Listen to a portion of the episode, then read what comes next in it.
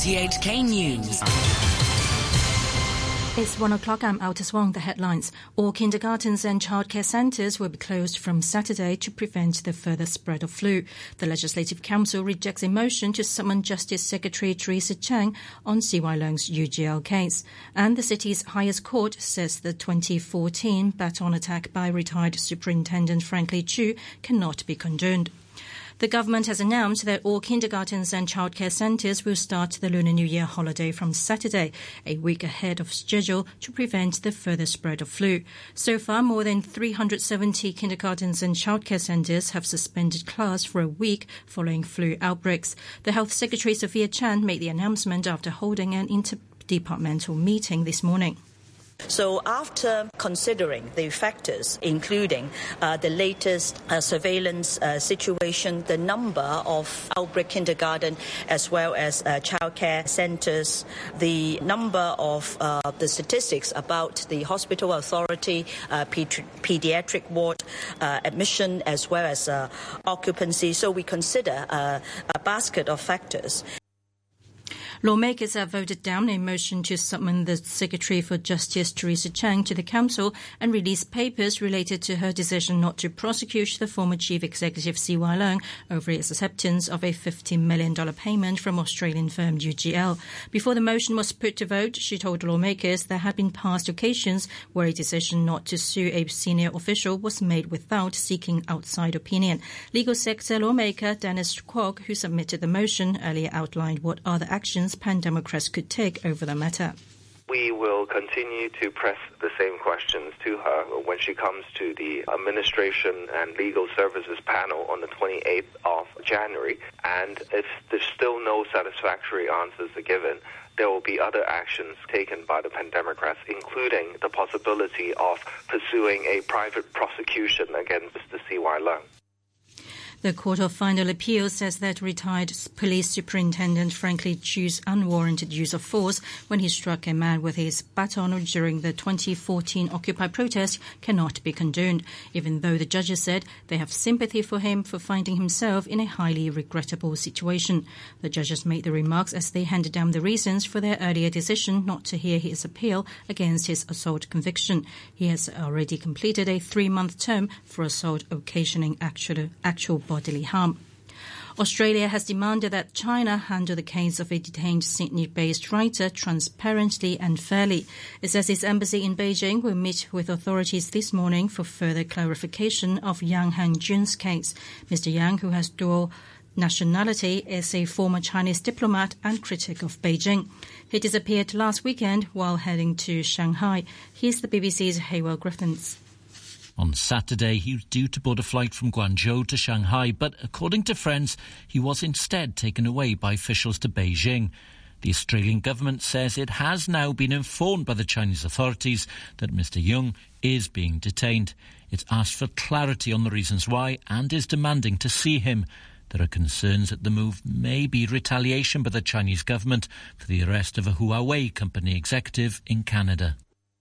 Canada's ambassador to China says he thinks senior Huawei executive Meng Wanzhou has a strong case to avoid extradition to the United States and says he hopes she'll soon be released. Ms. Meng was detained in Vancouver last month at the request of the U.S., who accused her of violating sanctions on Iran. Sean Kennedy reports. Canada's ambassador to China, John McCallum, said Ms. Meng had quite good arguments on her side, including the fact that President Trump has politicized the case. He appeared to be referring to comments from the US leader last month that he would intervene in the case if it served America's national security interests or helped close a trade deal with China. In his interview, Mr. McCallum also said extradition would not be a happy outcome, a remark that's certain to irritate the White House. He predicted three possible outcomes. First, extradition, which could take years. Second, Washington could make a deal with Beijing and drop the case. And third, a Canadian court might reject the US request. Beijing says it's recouped more than 1.7 billion US dollars in unpaid taxes from those working in its film and television industry since October. The announcement follows the high-profile de- detention of one of the mainland's top actresses, Fan Bingbing. The authority said Ms. Fan had evaded taxes by using fraudulent contracts that underrepresented her pay, a practice that was said to be rampant across China's entertainment industry. The Vice President Wang Qishan has told the World Economic Forum in Davos that China and the United States can't do without one another. Mr. Wang, one of Beijing's most senior officials, said that mainland and U.S. economies were mutually indispensable, so their relations must be mutually beneficial. Both sides are due to resume trade talks next week and were expected to meet on the sidelines of the annual conference in Switzerland. But the White House cancelled the U.S. delegation's trip due to the partial government shutdown in Washington. North Korea's leader Kim Jong un is quoted as being greatly satisfied at a letter he received from President Trump as the two men prepared to hold a second summit next month. State media gave no indication of what was written, but said Mr. Kim spoke highly of Donald Trump's positive message.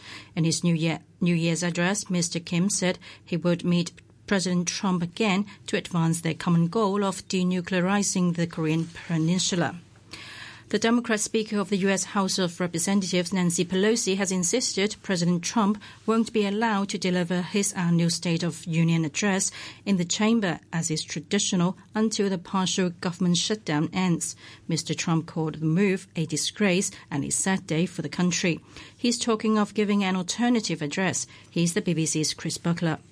There's been this exchange of letters, initially an invitation from Nancy Pelosi, then, of course, that invitation taken away. Then President Trump said, well, actually, I'm going to deliver it anyway, and I'm going to come, and there's no security concerns. Well, Nancy Pelosi is not backing down, and the latest in this exchange of letters has seen her say, well, frankly, you're not welcome while the government remains in shutdown, or at least in partial shutdown, here in Washington, D.C. And as a result, she's basically said, you cannot deliver this speech. But President Trump is already gearing up for something different. Donald Trump's former lawyer Michael Cohen has postponed indefinitely his testimony to Congress due to take place in two weeks' time. According to Mr. Cohen's legal advisor, the delay is due to threats to Mr. Cohen's family from President Trump. Mr. Trump accused his former lawyer and fixer of lying. I would say he's been threatened by the truth. He's only been threatened by the truth. And, uh, uh, he doesn't want to do that, probably for me or other of his clients. Uh, he has other clients also, I assume, and uh, he doesn't want to tell the truth for me or other of his clients. Michael Cohen was due to testify to Congress a month before starting a prison sentence for campaign finance violations. The royal families of Malaysia's nine states are meeting to elect a new king after the shock abdication of Muhammad V earlier this month. Malaysia's constitutional monarchy has a unique system of electing a new king every five years from among the country's nine Islamic sultanates. Reports indicate that Sultan Abdullah of Pahang state is the frontrunner to succeed to the national throne. A Christian politician whose campaign comments ignited widespread protests in Muslim majority Indonesia has been released from prison after a controversial two year sentence for blasphemy. A spokesman for the former governor of Jakarta, popularly known as Ahok, said he left prison early this morning. In 2016, Ahok made camping trial comments that hardliners seized on as blasphemy, triggering protests that brought hundreds of thousands of Muslims to the streets of Jakarta. Rights groups said the sentence highlighted why the easily abused blasphemy law should be repealed. Police in Arizona have arrested a nurse after a patient in a vegetative state at a care facility gave birth. 36 year old Nathan Sutherland, reportedly responsible for the patient, has been charged with sexual assault and abusing a vulnerable adult. Clinic staff said they had no idea the 29 year old woman, woman was pregnant. The patient has been in the care of the clinic in Phoenix since she was a toddler. She went into labor in late December. Prosecutors in Germany have charged an Iraqi asylum seeker with the rape and murder of a 14 year old girl in a high profile case. Ali Bashar is accused of killing the girl named as Susanna F. in May last year. Here's the BBC's Danny Aberhart. The rape and murder of Susanna F. shocked Germany. Ali Bashar left the country under a false name soon afterwards. It then emerged that he was a suspect. The fact he'd been allowed to leave Germany, despite being wanted in a separate child rape case, sparked a public backlash. He was tracked down to the Kurdish region of northern Iraq, and German police took part in an operation to fly him back.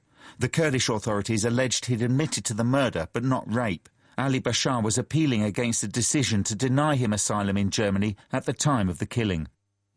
The number of cases of Ebola in the outbreak in the Democratic Republic of Congo has exceeded 700, with 14 cases confirmed in one day, the highest number since the beginning of the outbreak in August. The Congolese Ministry of Health says almost 450 people are believed to have died from Ebola in the east of the country over the past five months. The Japanese food company Nissin has apologized after its advertising campaign appeared to portray the half Japanese, half Haitian tennis star Naomi Osaka with pale skin. Nissin said the artists involved had no intention of whitewashing Osaka and confirmed the advert had now been taken down. A New York billionaire has set the record for the most expensive home purchase in the United States, paying nearly 240 million US dollars, that's over 1.8 billion Hong Kong dollars, for a penthouse overlooking Manhattan Central Park. Here's the BBC's Nada Tawfik. The pricey penthouse is located in a section of Midtown Manhattan dubbed Billionaires Row, where new luxury high rises near Central Park have been built. A spokeswoman for Ken Griffin said he is expanding the New York offices of his hedge fund Citadel and therefore needed a place to stay while in town. According to the Wall Street Journal, which first reported the sale, the home spans roughly 24,000 feet and will be delivered unfurnished as a white box. A short time ago, the Hang Seng Index was at 27,047, 40 points up on the previous close. Turnover stands at $46 billion. The US dollar is trading at 109.53 yen. The euro is standing at 1 US dollar 13 cents and the pound is worth 10 Hong Kong dollars and 25 cents. Now to sports, here's Adam Chung. We start with an update on the Australian Open tennis. The eighth seed Petra Kvitova is taking on the unseeded American Danielle Collins in the first women's semifinal today. That's followed by Karolina Pliskova versus Naomi Osaka. The first of the men's semifinals takes place tonight. That's between Rafael Nadal and the 20-year-old Stefano Tsitsipas from Greece. Top seed Novak Djokovic plays the Frenchman Lucas Pouille in the other men's semifinal match that takes place tomorrow. Each time Djokovic reached the last four in Melbourne, he's gone on to win the tournament and he'll start as favorite. Being one of the four biggest events in our sport, Grand Slam, just uh, extracts a lot of motivation and inspiration to play your best, always to get ready. This was my uh, first Grand Slam trophy back uh, when I was 20 years old. That opened a lot of doors for me, obviously. That was a huge confidence boost, and um, I have the greatest memories from this court. Manchester City have completed a 10-0 victory over third-tier Burton in their English League Cup semi-final. Sergio Aguero scored the only goal in the second leg at Burton, following the 9-0 win for City in the first leg at the Etihad. Now to the NBA, where the James Harden scoring spree continues. He's reached a career best 61 points as the Houston Rockets beat the New York Knicks 114 to 110. The game went back and forth in the final minutes before Harden made the go-ahead layup with less than four seconds remaining. Harden's 61 ties Kobe Bryant's record for most points scored by a visiting opponent at Madison Square Garden. Elsewhere, Indiana paid a heavy price for their 110-106 win over Toronto. Victor Oladipo suffered a serious knee injury that could alter the season for the Pacers. The All-Star guard crumpled to the ground in the second quarter as he tried to defend an outlet pass. Oladipo will have an MRI today, but reports say he could be out for the season. The win put Indiana up to third in the East, two and a half games behind Milwaukee and Toronto. And finally, on the ice, Nazem Kadri recorded his fifth career hat trick as the Toronto Maple Leafs defeated Washington 6-3 to hand the Stanley Cup champions their seventh straight loss. Auston Matthews also scored for Toronto to end a seven-game goal drought. Washington skipper Alex Ovechkin scored in the second period to take his league-leading tally to 37.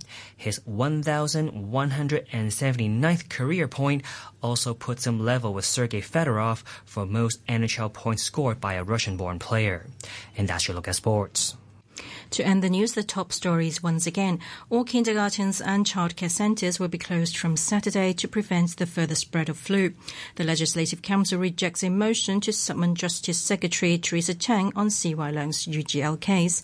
The city's highest court says the 2014 baton attack by retired Superintendent Franklin Chu cannot be condoned.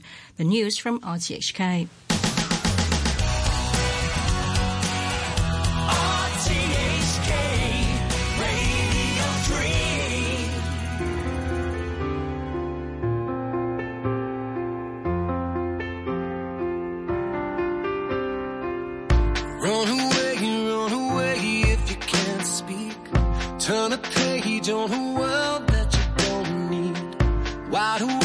And you're scared that you won't come down.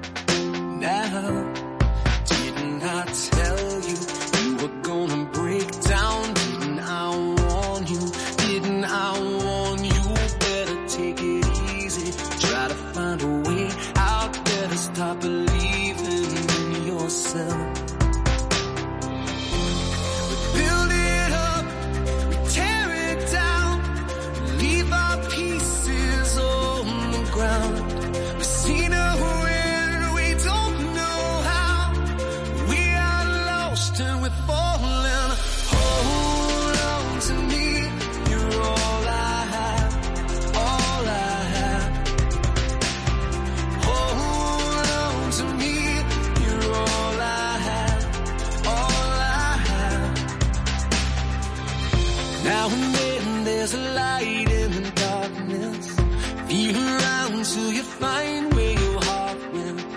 There's a weight in the air, but you can't say why.